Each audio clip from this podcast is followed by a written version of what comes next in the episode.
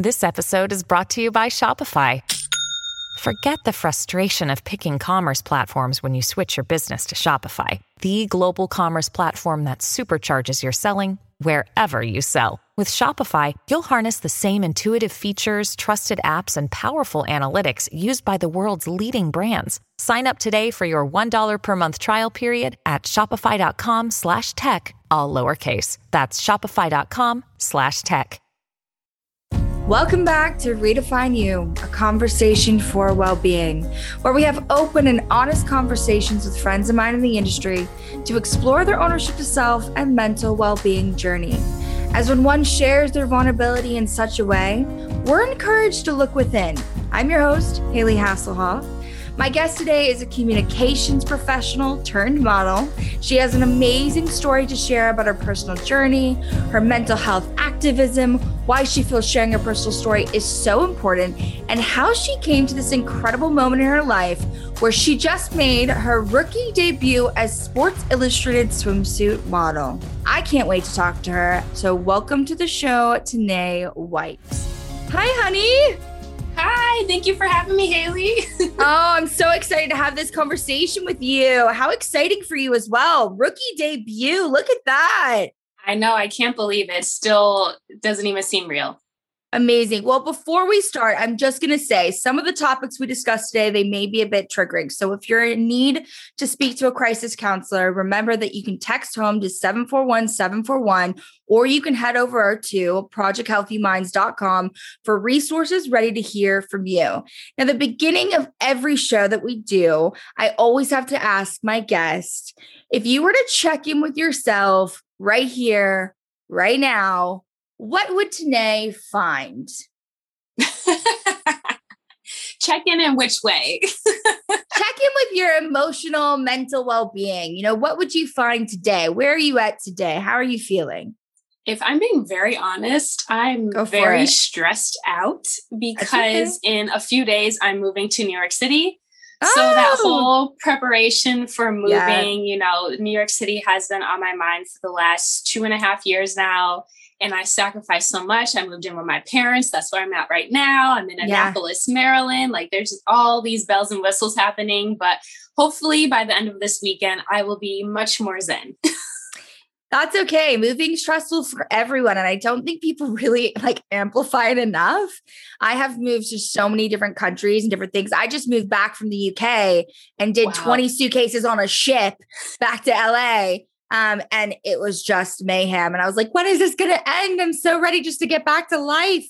But you just talked about New York. You talked about Minneapolis. You grew up in the suburbs in Connecticut. And what was that necessarily like for you? Yeah, um, it, I can't lie. I had a great childhood. It was yeah. amazing. Like when you think of your typical 90s, you know, child, like playing with scooters in the neighborhood cul-de-sac and chasing dogs and running through sprinklers. Like I had that entire experience. I but I will say there was also sort of a double edged sword with that experience because I was the token black kid growing up. And so it was a lot of me feeling like I didn't fit in. So it was sort mm-hmm. of like living, you know, this like great childhood life, but then also like deep down, sort of not feeling really comfortable with myself, just feeling a bit of like sometimes an outcast and not really sure on you know trying to figure out basically where i i fit in in the town and yeah. for some i guess some background i was actually born in baltimore um, okay. and i was one of plenty of people of color and so when i moved to connecticut when i was five it was a huge culture shock for me simply because I, the only white people I had ever met were my kindergarten teachers, flat out. And so when I went and it was like, I'm, I'm the only person of color. Me and my family are like one of the only black families in town who are of color, mm. let alone black. Um, it definitely was a, a shock for me transitioning. Do you think that that was something that you sort of understood at that age or do you think kind of growing a bit older you you look back and you go like no this is actually how I felt and what I was really dealing with back in those days I that's such a great question I think I understood what was happening. Like, oh, this yeah. is a different state. These are different people. That this is how it is here. Mm. But then also, I, as an adult, I look back and wish that my parents had helped me for that transition. Like, getting me into therapy or helping me to maybe get into programs where I did see people like myself. Because when you just have that stark contrast, you just sort of it's either you you dive in you dive into it or you just sort of shell up and like don't know what to do with yourself. And I was definitely the shelling up type of person. Do you feel like there was sort of a moment but when you look back that goes like that was a defining moment for you to start to look at things a bit differently when you did transition over there?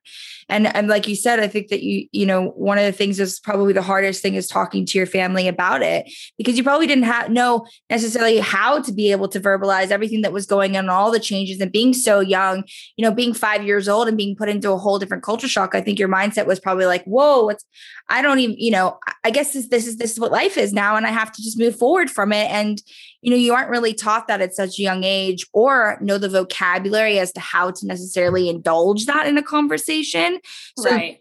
for you to even be able to look back, I mean, you should applaud yourself and be like, wow, for for myself to be put in that situation and the way that I handled it is a beautiful, beautiful way. Thank you. Um, I I guess I could applaud myself. I mean, I survived. I was a depressed kid. I mean, that's a that's an achievement in its in itself. It is um, though. Um, yes. I, um, mean, um, I think I growing up, I definitely did not know how to verbalize it. I thought maybe mm. I was overreacting or even thinking too hard because I am a person who does think too hard. And it was always very hard for me to sort of express those feelings with my parents because in their head them being from the bronx and baltimore um, success to them looks like being able to live in a nice middle class suburban neighborhood mm. and have be safe and not worry about food on the table or you know the electricity bill or stuff like that so for them i don't think they really understood that outside of tangible things to to make you feel comfortable and comforted. Um, there was also that emotional aspect. And because I was such an introverted, very energetic, but introverted kid, um, I really didn't know how to share that with others. I, I, didn't know where to turn. I couldn't really be to my friends because, again, they didn't really understand that experience.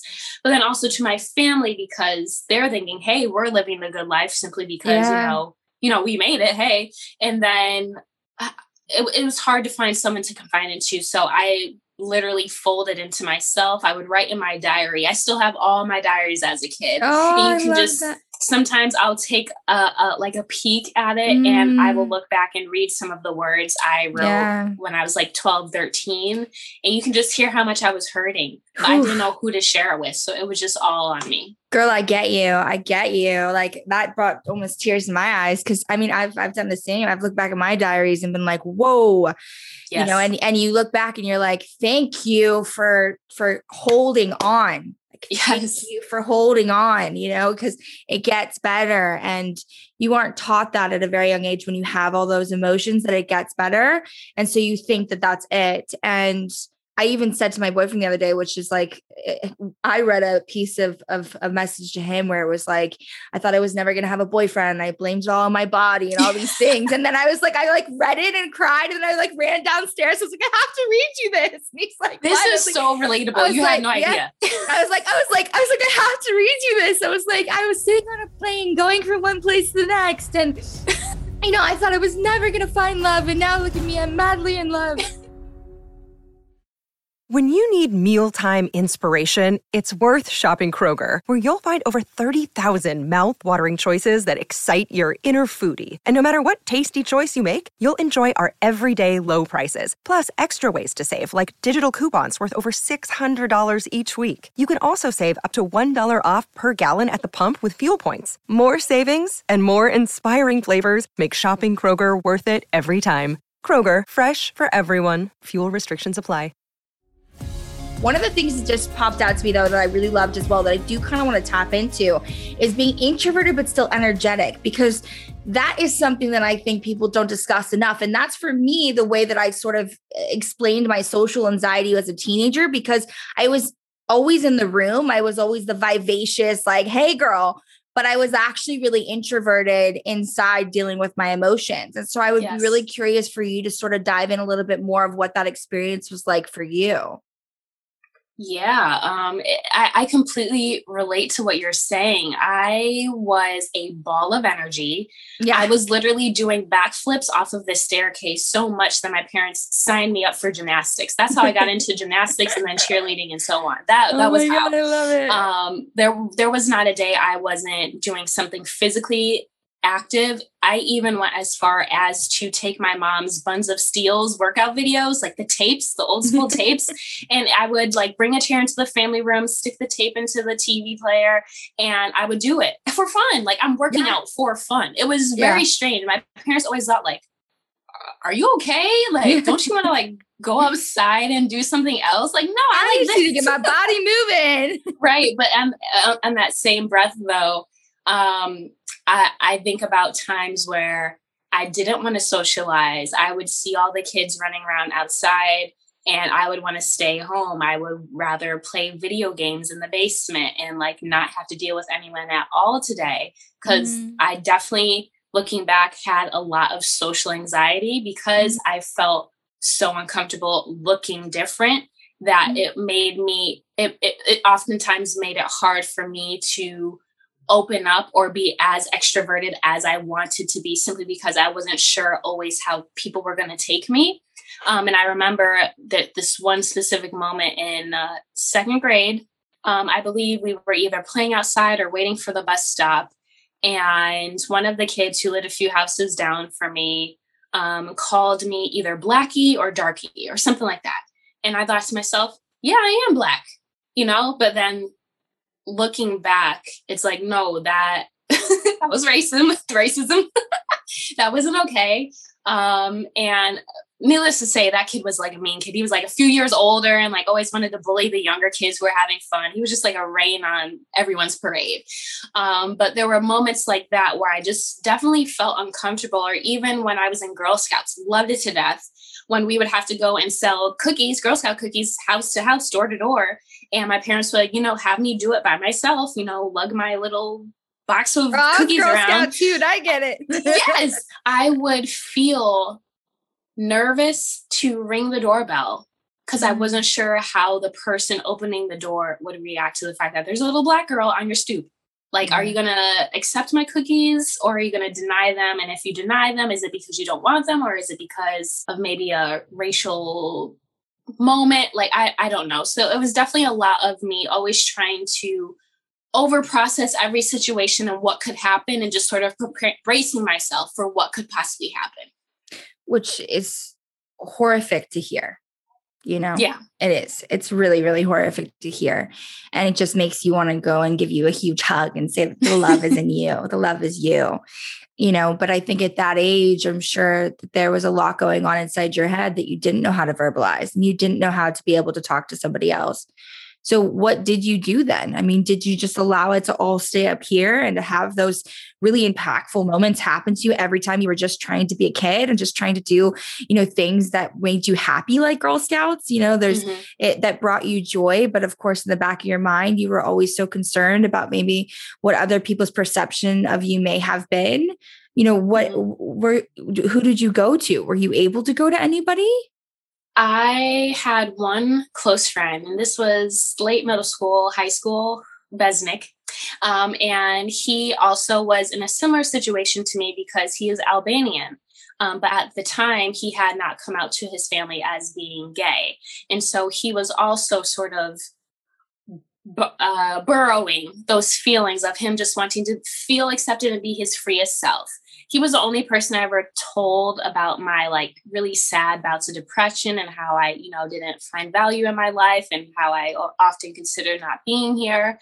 Um, but outside of him, the way that I sort of got through those days were just diving into sports, diving into uh, academics, and writing and reading. And I was on TikTok the other day, and this woman talked about how kids who read books like read a lot and lot a lot of books as a as a child were actually just using a form of disassociation to mm. avoid the realities of their life and i was like that's me I would literally read till like 3 a.m. like every night. Um, and if I wasn't doing that, I was writing in my diary. If I wasn't doing that, I was playing video games, building like my third sim house of the day. Like it was always something that I could just take my mind off of how I was really feeling. I love that. Your third sim house of the day. You're bringing me blast from the past over here. Yes. I'm just going to say, I'm so happy that you at least had one person that you could go to and that you could connect with and that you felt safe to be able to share your thoughts with. And to have that sort of awareness is yeah. very profound. It is, you know, to kind of be able to look back and say, this is what I'm feeling. And I don't feel like I have any value in my life. And I believe that I'm dealing with depression. And even though you spoke to one person, I think, as you know, at least being able to indulge it outside of your head and putting it to somebody else's kind of point of view allows you to sort of go, I'm okay and a little bit better than maybe I thought because I'm at least able to verbalize it in some capacity. Right. Do you feel like that was, you know, your sort of saving grace in those moments when you maybe have had suicide ideation where you were able mm-hmm. to, you know, indulge in somebody else and say, you know, this is where I met and um how do I, you know, develop from this? I don't know, but I just feel like this is my truth and I want to speak my truth even though I may not know why this is why this is developing the way that it is.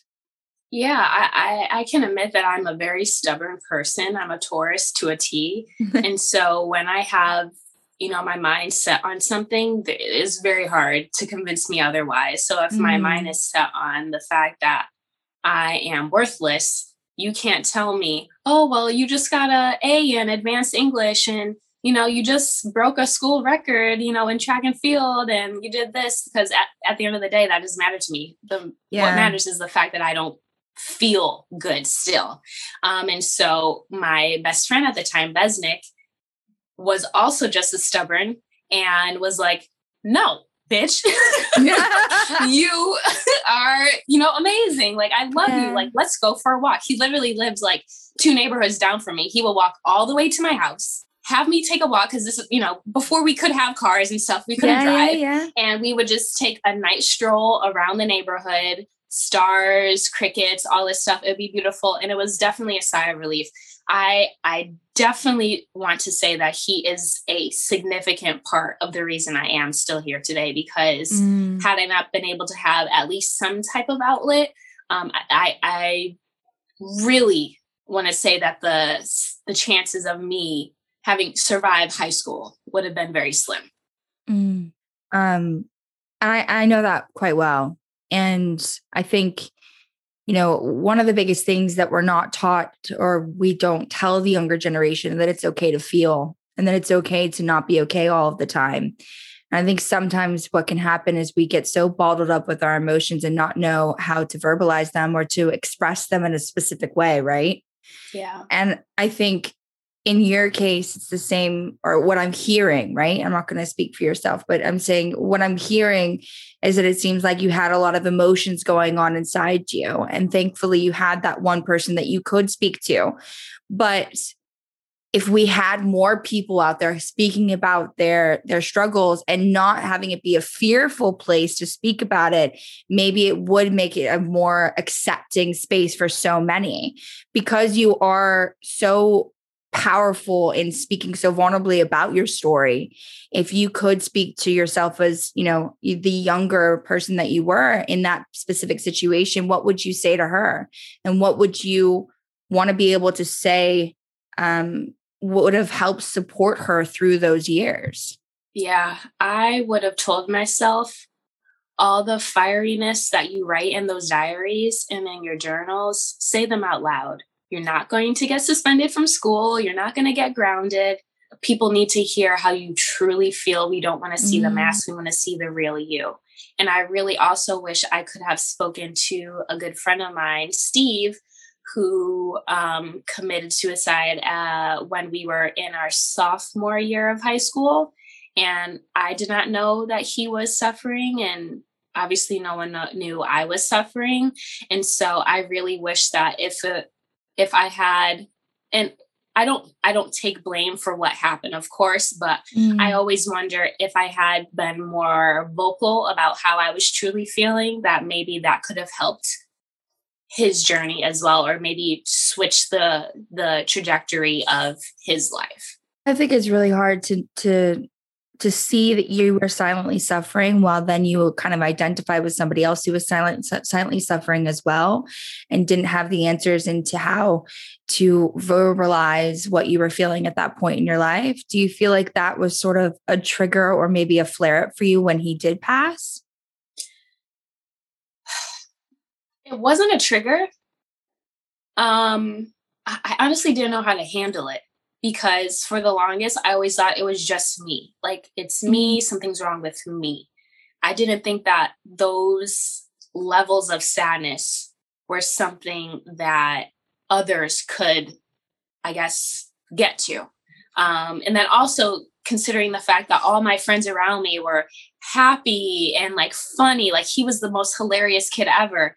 I just, I just had no idea that a person who can be so funny can also be so sad or hurting so much. And now, mm. as an adult, I immediately pick up on funny people or people who are almost a little too expressive of their personality i immediately like i i'm i'm such a person who um I, I, like to sit back and watch people. I'm an observer, right? And so when I'm, you know, meeting you for the first time and like I see you like sort of doing a lot, I immediately think, something is going on like something is wrong. Like it doesn't necessarily have to be anything big but like they're they may be overcompensating for something.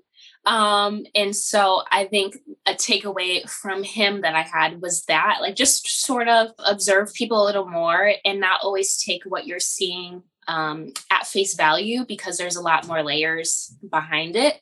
And then even if we're like gonna like branch out into like a different topic, I feel like that same theme applies to social media today because we share our highlight reel. We always think everyone's good. Oh, she just got married or engaged, like she's great. Or oh, they just got a puppy, they're great.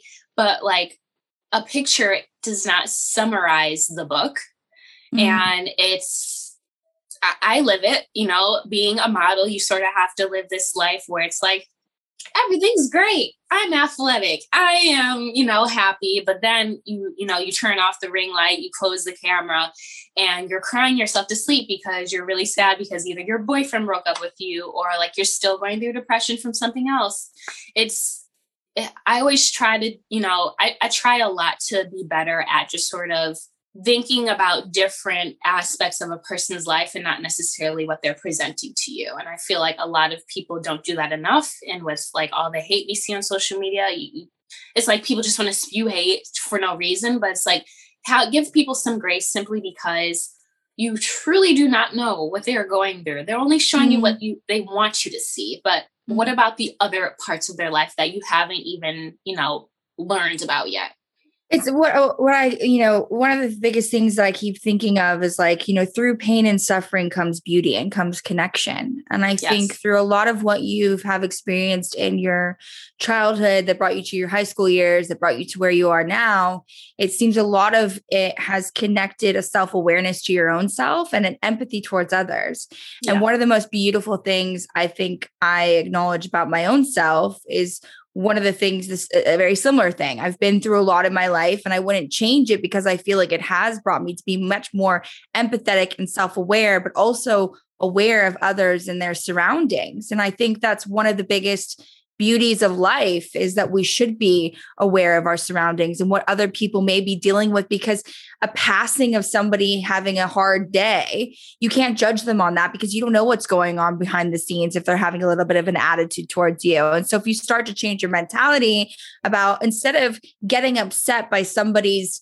infliction of a word that they may have presented at you, maybe take a step back and hit it with kindness because you don't know what just happened, a text message that may have just come in, a whole shift that just happened happen within their lives. So it's a beautiful thing that you've taken so much from what you've experienced and have experienced through your surroundings and the people that you've loved and lost to be able to be where you are now and say that this is how I want to rewrite my story and how I look at life and how I look at the people around me to help encourage them to feel confident in, in who they are.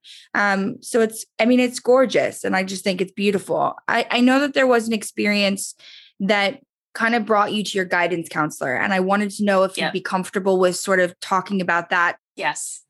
Um, I have two parts of this story actually, yeah. and one part I actually have not shared publicly yet. So this will be the first time. Um, so it was about around my junior year of high school, um, uh, winter time, and it was the darkest moment in my life to this day darkest mm-hmm. moment uh, those months between let's say after thanksgiving to like let's say early march darkest days of my life. Um, and the thoughts of taking my own life had become so persistent that one day i couldn't even focus in class. I had told myself i'm gonna you know take my life tonight and i did not want to do it. There was like this little glimmer of hope in in the pit of my stomach saying like no you're meant for so much more. This can't be it. Mm-hmm. but all the other thoughts were saying like it's over you know like how am i going to do it? Let me think. What's in the house like it was just bad. Mm-hmm. um and so i remember being in my advanced history class bursting out in tears randomly. The teacher asked if i wanted to go to the guidance counselor. I said yes. I went to the counselor and i told her my plans um, and she asked me if I was okay to continue with school, and I said yes. Um, and she sort of let me cool down. And then she was like, You know, I have to tell your parents about this, right? And I was like, Yes. Um, and so when I went home that night, my parents sat me down and they were very concerned. They asked if I was depressed. I admitted to it. Um, they told me, you know, okay, well, like we want, you know, you know, we want you to get better and like we can tell just by the way you behave around the house that like you're you're very sad, you know, all of this stuff. We love you, mm. we care for you, all of that. What you would unfortunately expect from a black family and the black community is we don't really talk about mental health the way we should. And so after that conversation I had with my parents, never heard about it again. Mm. Never got therapy, nothing. Um, and I like to say that I was touched by an angel because about a year after that is when I finally was able to not rid myself, but have those thoughts, those terrible thoughts subside. Mm. Um, and I know it sounds so cliche, but it just no. one day I woke up, I felt like every day I woke up, I felt so heavy. I felt like this cloud in my head, in my mm. life, in my heart. It could be a sunny, sunny day, but it felt cloudy to me. I woke yeah. up, it felt great.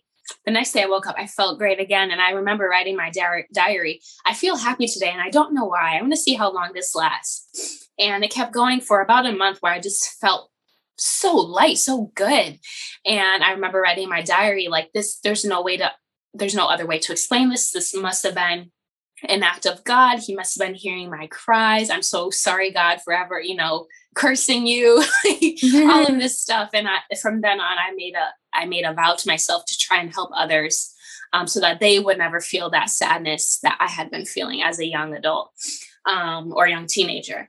Um, fast forward though, um, skipping all the other details, um, this past COVID, this pandemic has obviously been challenging for a lot of us. And me as a 29 year old, this is what 12, 13 years after the moment I just described to you. Um, I was finally able to tell my parents how I truly felt, how I felt mm-hmm. like they had let me down. They didn't get me the help I needed and all of this stuff. And it, yeah. it was an explosive conversation. Mm-hmm. Um, but it did happen and they received it very well more than I, I had always had this big fear of telling them how i really mm. felt like you did wrong you know but i did yeah. and the first thing my mom said was i didn't know you were suicidal mm. and i was like what do you mean i told my guidance counselor she said she was going to tell you and she was like she said told us you were depressed but she never mentioned anything of suicide What? And so then, of course, that puts me in a position where I'm thinking I've had this resentment towards my parents for all of these years, over I'm a like, decade. I'm going to call that school right now. um, exactly. Excuse me. Where is yes. she? I'm finding yes. her. Is she crazy? Yes. Girl, I could go on for days. but um, in that moment, I really had to think about how I've been feeling all this time. And then almost going back to what we were just talking about, had I been more vocal, maybe we would have been able to address that detail b- before. Like, why well, did why I, did it have to wait? I would just say this though. It happened the way that it happened. Don't ever put yourself down for the way that you went about things because at the end of the day, it's brought you to where you are now. And yes. even though it's taken this much time to get you to that conversation with your parents, at least you got to the conversation with your parents. You can pat yourself on the back, girl. You've been through a lot. And I think so often we want to look back and say, coulda, woulda, shoulda, right? Right. But we've got to cut that out because it is what it is. And we have to live in that acceptance of what our past is. And we have to live in the acceptance of what our inner child is telling us too to bring us into the present. But at least your inner child's giving you this sense of confidence now to say, this is what I dealt with. This is how I've been feeling. And now I want to use this pain to good. And I want to have a more open rapport with you on everything moving forward. The right. diary page that you have that says that you just got out of the cloud, like the first thing that went to my mind was like, you need to rip that out and you need to hang that up somewhere because that is uh, an an honor of what you've been through and to look back at that little girl's journey and say, I'm going to hug you every single day and remind you that it does get better because we still yeah. go through challenging moments, right? We all do. And especially, I think that if you've gone through challenging moments, in your childhood or gone through challenging moments in your teenage years, it it can kind of surprise you as an adult because sometimes you think that you've sort of developed and you've grown this like badge of honor and you know where you are and then all of a sudden the sadness comes back and you're like wait i thought that i've dealt with all of this but i even right. know for myself like as i've gotten older i'm 28 now so close to you um I've been hit with inner child stuff. I'm like, hey, I thought I dealt with you before. Where where'd you come from? You know? Um, but then that's okay too. You just now have to figure out in your period of life right now, what does that look like for you? And how do you use your toolbox of all the things that have worked before? So right. going into that, do you feel like you know you are sort of dealing with inner child things as you get older? Do you feel like there are pieces of you that you're still working through especially having that conversation with your family? I'm sure that that brought up different emotions that you've had to sort of identify and work through in a in a positive way as well to be honest. Yeah i i i do. Actually um I'm I'm dating and I identify when I close up in um, I guess, harbor my own feelings instead mm. of expressing them. And what I love about the person who I'm dating is the fact that he has a similar background to me. And mm. so, and he's also an extreme empath. So I'm usually the one who is empathetic and I point out other people's faults or triggers. Yeah. But now it is a point where he'll be like, hey, like, no, no, no, no, no, let's talk about this. Wait a minute. I can tell that you're actually not, you're saying you're okay, you mm-hmm. understand, mm. but I can tell you're not. mm-hmm. Can we, can you please not close up and just talk to me? And I'm like, you're right. so I definitely feel like uh, me closing, not even closing up, but just sort of trying to to save face and like keep that cute, pretty face. Like that's something I'm still working through. And then mm. also just asking for help. I'm very prideful and I don't like to ask others for help. Like even today, like I like I had to put my car in the shop and my mom was like, "Well, you know, we can, you know, pick you up. Like I can drive you to the shop and pick you up. You don't have to worry about doing it another day." And it, it sounds so simple to just be like, "Hey, would you be able to?" But it, for me it's so hard. It's like grinding my teeth because I I, I just rather do things myself. Mm. I rather not burden you with anything that's tangible as well as my emotions. Like I just rather help you, but don't ask to help me because it's going to make me uncomfortable. Yeah. well, I mean, and, and what do you do in those instances now though? Like, do you feel like you found a toolbox that really works for you? I know, I, I know obviously you said touched by an angel and I do want to go back to that. Is that something that you, yeah. you're very much, um, do you feel like your religious relationship is something that really is a driving force within your toolbox? 100%. Um, I, I wouldn't say I'm religious, but I definitely am spiritual. Mm. Um, and I attend Elevation Church churches um, online services every Sunday. Um, and I watch them over and over and over and over. Mm. And it's crazy how like sometimes when I'm when, I, when I'm at my lowest, yeah. I will go back and watch like an old old, old, old sermon. Yeah. And somehow just, I, I will literally just scroll yeah. Russian roulette and pick one. and somehow that one video or podcast, because they're everywhere, um, will be speaking to me. It's like, how did you know? Yeah. Yeah. you know, I was feeling like this.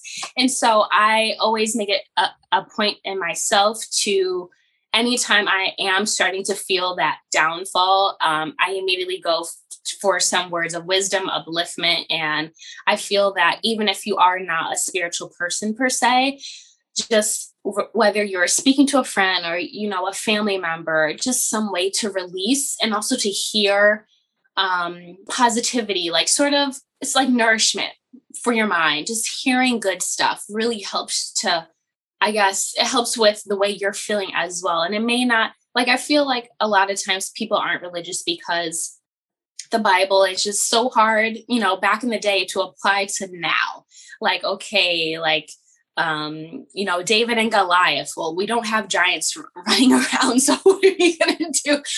like, I don't understand, but I feel like um, with Elevation, at least, they really help to translate that and interpret into a way that's more modern. Mm. Um, and so, anyways, going back to what I uh, was talking about, like anyone who is hurting, I really feel like if they really just take the leap and open up and confess to their friends or to a parent or to a sibling how they're feeling the likelihood of you ever hearing a negative reaction back is the furthest thing that's going to happen that's the furthest thing from reality usually what happens is the first thing they say is what can i do to help or or and what i think is beautiful is I've been feeling the same way too. Yeah. And then you have this bond, yeah. and then next thing you know, you're crying and hugging each other, tears of happiness because you feel this weight lift off of your shoulders.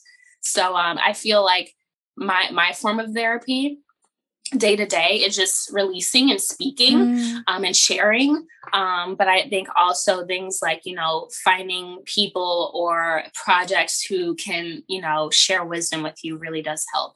I think finding your purpose towards your pain definitely allows you to sit more freely in your confusion towards it.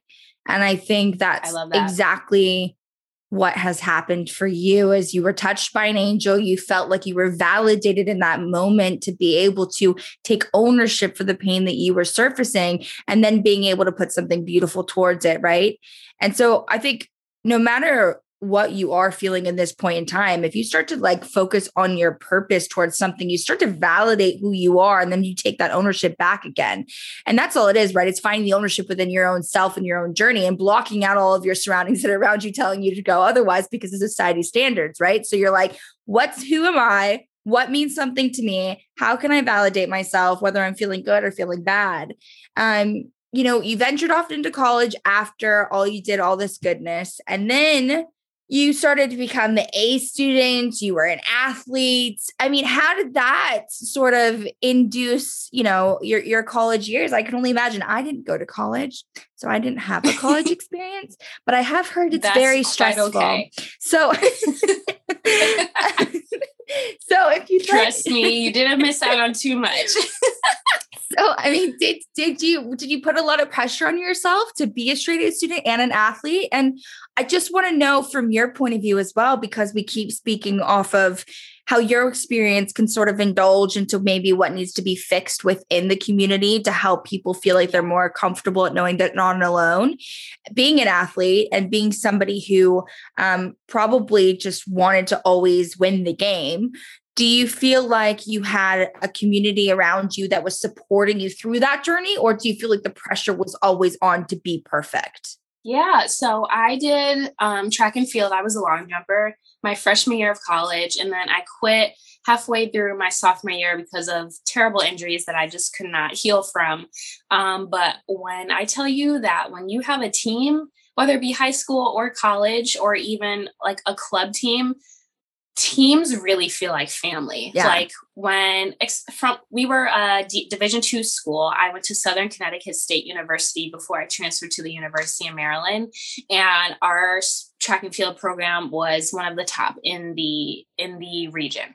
And so we were working out all the time. We were together all the time. We would get breakfast and lunch and dinner all together. There was nothing that we didn't really do together. So I really felt at home. I felt accepted. Everyone had their own quirk, their yeah. own unique personality, and it was a beautiful. It was like a hodgepodge of just amazing people. Yeah.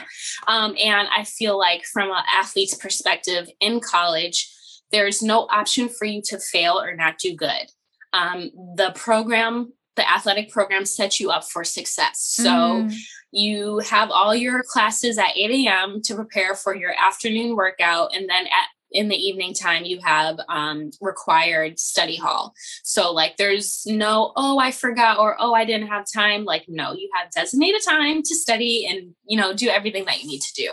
And i really loved that experience simply because being an athlete in college you really you really have this structured type of feel. So no matter what, you have someone to go to, whether it be your coaches, your fellow teammate, and then also the school's programs as well. And I think me naturally being a person who always wanted to excel, I I thrived in that type of environment. I, I loved it so much, um, and it, it, definitely was a hard transition when I definitely when I had to finally retire.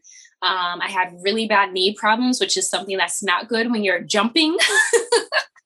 Um, but I would say for anyone who is in sports, whether it be from a collegiate level or even a high school level or a local level, um, do it. Even as an adult, I always think about how I went to join a boxing club because that's something I really love doing at the University of Maryland. Um, and I really feel like, especially if you're a person who is, I guess, more of a loner like myself, or maybe a little more introverted, throwing yourself into a sport in a club um, really helps you to make new friends fast. So there, there's always options, and like like we were talking about before, you're never alone. Like yeah. if you if it's hard for you to make friends, you haven't. There's a way for you to do it. If it's hard for you to open up, there's a way for you to do it. There's just there's always a way. Do you feel like you or maybe the the peers around you felt like their worth was sort of defined by your performance though? I, I felt that way from a academic perspective, mm. just because it was sort of drilled into me by my parents growing up. Like straight A's, don't bring home anything lower than a B. Um, you know, yeah. college is the goal. So make sure you do well. But when it came to sports, sport was sort of like a combination of my athleticism and my passion together. And so I never really felt pressure to I guess be perfect, but the, the the drive was there, the goal was there. If I wanted a scholarship, then obviously I have to do well. So I always wanted to, you know, be healthy and be my fittest. But I think the more of that pressure definitely came from the academic standpoint. And it's really hard when let's say you're not good at science and you study so hard for a biology exam and you fail and you don't know how when you've studied for hours and hours and hours those moments definitely are a, a, a blow to the ego and to the pride and definitely contributed to some of my sadness. But i think that from an athletic perspective there's so much joy that's wrapped around it. It's it's it's sort of almost hard to to feel any bad pressure unless it's not a sport that you want to be in. Movement, I think, is a really big tool and just being able to connect back to your being and is a great thing yes. to keep in anybody's toolbox. So I think it sounds like it kind of was like it leveled you out in some ways because you were like, if I don't get straight A's, and then you're like, well, I, I got to go work out now. So you just kind of like worked it off. You know, you were like, I've got it. Um, so it was a, totally. it was kind of a, probably a blessing in disguise. And I can only imagine what then happened after your knee injuries and so forth. Um, but I do want to tap into really quickly because I am curious. You then went off to kind of use your degree and became a social media specialist, which obviously led into your dreams of becoming a model. Um, but yes. I really want to know getting into an industry like being a social media specialist you know what did you find? Like what was what was one of the biggest findings you found that kind of related back into your own sense of self or sense of self-worth? You know how did it negatively affect you or how did it positively affect you? I'd be curious because as somebody who you, you know I, we all use social media in some form, but I just mean like to somebody to know that that is you are learning the ins and the outs of just how it all works, but also playing mm-hmm. into I think a lot of the craziness that can come with uh, social media. It's curious, yeah. curious for me. Um, I, I, didn't even know the career existed when I started uh, like diving into mm-hmm. it. And it's funny because in high school, my parents found out I had a Facebook and they didn't like that because at the time it was like, oh no, that's where creeps try and, you know, prey on children. Um, so I was grounded for like two months. So fast forward, like I'm doing it as a full-time career. It's just hilarious to me. Yeah. Um, but I I think that social media I didn't expect it to be the way it is today. When I was starting uh, into it, MySpace was sort of just subsiding, Facebook was taking over, and Twitter was just coming about. Um, and so we didn't. Instagram was just sort of like this this artsy type of app. Like some people had it, some people didn't. Um, it, it, the times were so much different than the, the, way they are now. But I think from a strategic standpoint and from my background at being my corporate co- career for several years, um, I see how much social media plays into the day to day life of just regular human beings. Um, when we think of what we want to share from a from a corporate perspective, um, we want to share our business goals, our highlights, our achievements, what our employees are doing, why you want to work with us. But from a personal perspective, is what are the cool things I'm doing? I went to the movies today, or I went to the beach today, and this photo I took is Instagrammable, so I want to share it. If it's not Instagrammable, I'm not going to share it. So it's more, I feel like a, a, a, social media from a personal perspective is more contrived and that sort of goes back to what we were talking about of people just showing a highlight reel because it's not real um, but i i think knowing both the both aspects of social media and its power i've learned to have a love hate relationship with it because from a business perspective i love it like I worked for the US Department of Veterans Affairs. I was managing their social media pages. I saw how the information we shared could help business owners get large contracts and succeed. But from a personal perspective, um, I see how, you know, uh, face tuning yourself to death and putting filters on stuff and only showing bits and pieces of the reality of what you went mm-hmm. through that day can negatively affect yourself, but then also give other people the wrong impression and idea of your life. So I definitely have a love hate relationship with social media, um, but it's something that I I think it's an art form of communication that I enjoy so much so much, in fact, that I started my own social media marketing agency where I help small businesses who are looking for more strategic ways to, you know, communicate their services. And so it's been really fulfilling for me to do that and sort of see businesses be able to meet their business goals goals through art and communication combined. And I think this past year definitely, of course, opened up so many more doors for people to lend their voices and to connect to communities worldwide because we all were dealing with a collective anxiety. So it allowed for us to sort of open up our hearts a bit more to, um, you know, connecting to one another, even if they're that niche or that that you know community necessarily didn't connect before. We've all now connected in a bigger and beautiful way. Uh, I want to tap in, obviously, to your debut, your Sports Illustrated rookie, which I'm so excited about. I know a couple of the other sports girls, and you guys are just wonderful, wonderful people. And I know a lot of the audition process can sometimes be about learning about the girl, not just about the beauty. And I think that's one of the most beautiful things that sports has sort of done over the past course of their years is really being able to amplify the beauty that inspiring other girls through their own stories is so impactful. What was your audition process necessarily like when you were in the room? Because I know that you had to reapply. So um, it was a pretty, you know, yeah. lengthy audition process. And I'm so proud of you for sticking in it because I know it can be discouraging at times, but you've done it and you're here and you should be so proud of yourself. So tell me, tell me what what happened in your last audition that you think just sort of clicked? Um, you know, I don't know. I really can't say that I know. The first time around, I was literally working an office job, right? Um, I saw a flyer for Sports Illustrated Swim Search, and just a couple weeks before, I was telling a friend of mine a deep dark secret. Hey, I always wanted to be a Sports Illustrated model, but I have no idea how. And then mm. weeks come by, you see the flyer, and I'm like, this has got to be a call from God. Like, yeah. yes. and so I flew down to Miami. I mind you, I had already submitted an audition tape via video, um, and they accepted my tape. And they were getting thousands and thousands and thousands, and they accepted me. And I was like, okay, awesome. I made it through the first part. I fly down, and it's at the W Hotel, and all you see is dozens and dozens and dozens and dozens of stunning women waiting to interview with the editorial team and the supermodels who were there somehow out of the 10,000 applications that they received, online and in person, I made it to the top 16. And when I did that with my little to no modeling experience, I actually had the opportunity to be interviewed by Kate Upton. And I was just mm. like freaking out. Like, day made, if I don't make it any further than this, like I will have, you know, been satis- so satisfied with myself. Um, and unfortunately, I didn't make it to the top six, which grants you a spot in the magazine.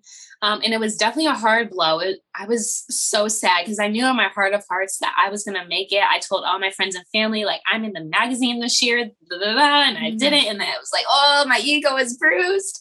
Um, but I decided ultimately that I wanted to give it one last shot because if I made it that far with no experience, mm what could happen if you know over this next year i put myself into modeling i start doing photo shoots sort of gear myself up for the next opportunity and what if I can make it all the way? And I did. I made it all the way. Um, we shot for my um, swim search shoot in Turks and Caicos, which was gorgeous. Like I didn't even know water was that blue, could be that blue. And then this last year, um, as the winner of the search, I shot in Sacramento due to COVID. You know, we couldn't go abroad uh, for my rookie shoot, and it's I don't want to give away the theme of the shoot, but let's just say it's it's going to be so different than what you would picture for Sports Illustrated. well, I'm so excited, and I think it's an amazing thing, and you should be so proud of yourself. And it just showcases that if you believe in yourself enough, things will happen. And sometimes the door needs to shut to be able to guide you into where the right door is going to open at the right time. Um, yes I do want to talk a little bit about this past year. Like you said, like somebody of my own self. I mean, I had the, the same situation, you know, shooting different things during COVID and trying to rework our lives and our careers around it. Um, but did you experience anxiety this past year? What was sort of your relationship with yourself and just also your relationship really with your body doing a shoot like this during a time where I think a lot of us kind of skyrocketed in our ideas of our self image and our body image. And yeah. um, this must have been a beautiful shoot for you to be able to do during this time to kind of help validate who you are and what means something to you. And um, just kind of curiosity of, of what this last year sort of felt like for you. Yeah, uh, to put it simply, 2020 felt like a kick in the gut because this was the year that was supposed to, or that was the year that was supposed to kick off my new career. Mm. Uh, and at the end of 2019, I had quit my corporate job officially. I saved up all this money, getting ready to gear, you know, gear up and, you know, just throw myself into modeling and whatever mm. was meant to happen for me. And then what, five months later, COVID hits and everything comes to a screeching halt. So, needless to say, I was very bitter at mm. the situation. Um, and anxiety for me was certainly at, at an all time high because I didn't know what the future looked like because financially my funds were depleting. I wasn't making more money because the modeling industry was at a standstill. And I'm living at my parents' house. My parents and my little brother are driving me crazy like I, I feel like we were all going a little stir crazy just being cooped in the house and not, not knowing what to do next. Um but i and then on top of that i went through a breakup. So it, was it was it was a lot. 2020 was a lot for me. But i think that the photo shoot i must admit came the rookie shoot came at such a bad time. It was literally just weeks after my breakup, um, but also the perfect time too, because it helped me to push myself out of the bed, stop feeling sorry yeah. for yourself, put a smile on, and let's do this thing that you have been dreaming of for years. Let's, this is the moment. There's, there's no, oh, I'm, there's no feeling sad for yourself. This is the moment this is what you earned. Don't let any man or any pandemic get in the way of that. Embrace every moment. So I really tried my hardest to. I documented a lot behind the scenes of like, oh, today's the day. Here I am in hair and makeup. I just wanted to soak in as much as I could. Um, and I think that the the art, I think you'll be able to see in my eyes how how I was feeling, but I think the the art that was created with the photographer also can show the beauty of life. And I really feel like SI made a, uh, made it a mission of theirs to show life in all forms through shooting from coast to coast. So you had girls shooting on the East Coast, the West Coast, and Florida, Jersey. I think what they're doing this year is very beautiful and really speaks to what we are going through with 2020 as a whole. But I would say summarizing all of that up, that 2020 was the biggest disaster in my life, but also much needed because I left that year um, coming out very strong and also more outspoken, um, especially with the the events that took place place in June. Um, that was tremendous for me because for me as a black woman I started to see people who I thought were my allies as opposite. Um, and if I'm being very honest, I even had to end partnership business partnerships because of situations like that. Um, but that just sort of reinforced me to speak louder for myself mm-hmm. and for others, and um, especially those who are either downtrodden or those who are, um, I guess, usually just not in in a place where they can speak for themselves. Um, so as much as 2020 hurt, um, there there were highlights for sure, um, and I think it was a, a, a, year that for all of us we had to learn. Um, and so, as much as I would like to redo 2020, I also wouldn't take it back simply because the experiences that I did have to go through to get where I am right now. Um, I wouldn't take that back. I love where I'm at right now as a person. Well, I love where you're at right now as a person. And I think that it's uh it's awesome that you are so outspoken and that you are using your voice for a purpose and trying to make a change by telling your story. And I think it's really important to amplify that, you know, it is a very fearful thing to come out and speak about your mental health, especially at the beginning of your modeling career. So for myself being in this industry 10 plus years to hear your story and knowing that you've taken that plunge at the beginning of your career to say, this is who I am, this is what I've struggled with, and this is what I want to project with the brands that I work with. It's a beautiful, beautiful, beautiful space to be. And you should be ever so proud proud of yourself. And I know that behind the scenes, it can be troubling and challenging, you know, telling your story, especially publicly. I've been there, trust. Um, you know, but it keep, keep, keep in because this is what makes you real, authentic, and it makes your purpose scream louder than than where you, you thought you could be, you know. And I think that right. you're in a beautiful space. Another day is here and you're ready for it. What to wear? Check. Breakfast, lunch, and dinner? Check. Planning for what's next and how to save for it? That's where Bank of America can help. For your financial to-dos, Bank of America has experts ready to help get you closer to your goals. Get started at one of our local financial centers or 24-7 in our mobile banking app. Find a location near you at bankofamerica.com slash talk to us. What would you like the power to do? Mobile banking requires downloading the app and is only available for select devices. Message and data rates may apply. Bank of America and a member FDIC. We're going to close this episode off by just tapping into a couple things that make you you. So, as we spoke about before, we talked a lot about building your personalized toolbox. And I kind of just want to know, you know, what in your emotional journey lately have you used uh, during a challenging moment or a flare up? Like, what was the last thing that you did if you had a challenging moment? I run.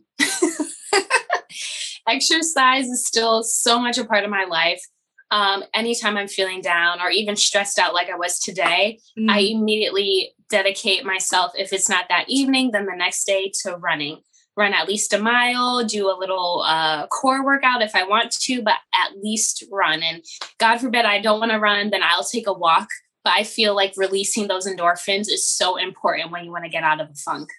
Definitely. And then if you could sum up your mental well being journey in one word without any shame, what would that be? Um, that's such a good question. Oh, okay. Um, a good word would be unexpected. Am I allowed to use that word? of course. That's a great word, unexpected, because I think that allows for more opportunities. You know what I mean? It just, it just goes that it's okay that it's coming in, and that's totally perfectly fine. Um, lastly, I'm just going to say, what are the three biggest lessons you've learned in your life? Now, those could be words, feelings, sayings, seriously, whatever authentically comes to your mind, mm-hmm. and no right or wrong answer. Um, three things. First would be just breathe. Um, second would be talk nicely to yourself. Mm-hmm. Um, and third would be it gets better. I love it. I love it. I love it. I thank you so much for coming on, sharing your vulnerability, your heart, your soul, and all of the be the above. I know that it can be challenging, but I know that you know that when you allow yourself to speak vulnerably in this type of space, it allows others to know that they're never alone. So we're very thankful that you've come on to share your story and your truth today. And if anyone would like to connect with a Tanaye White, you can find her on her socials at Tanaye Dubs. That's cute. I love that. um, and thank you, honey. So, if you're looking to continue the conversation around living an unapologetically authentic lifestyle, then this podcast is just for you. Our goal is to build a community in which you feel empowered to celebrate you by hearing inspiring stories of ownership to self to always remember to lead with the three M's that's mindfulness, movement, and mental engagement. You've got this, and we're here to support you along the way. So be sure to subscribe and download so you don't miss an episode. And it's okay to not be okay in your journey to become grounded in the power of you. This has been a Stage 29 podcast production. The podcast is executive produced by Hayley Hasselhoff, Patty Ciano, LaFern Cusack, and Stephanie Kaysen. Our audio editors are Jackson Ruff and Jonathan DeMatti. Callie Keltz is the social media producer, and a special thanks to the rest of our podcast crew Rawani Horenegay, William Cusack, Lisa Clark, Katie Brown, and Morgan Kaler. This podcast has been produced by Stage 29 Productions for entertainment purposes only. The contents of this podcast does not constitute medical or professional advice, do not reflect the opinions of this company, any of its parent companies, affiliates, subsidiaries, promotional sponsors, or advertising agencies. The views expressed by the host and the guests are their own, and their appearance on the program does not imply an endorsement of them or an entity they represent. For more information, please go to stage29.tv.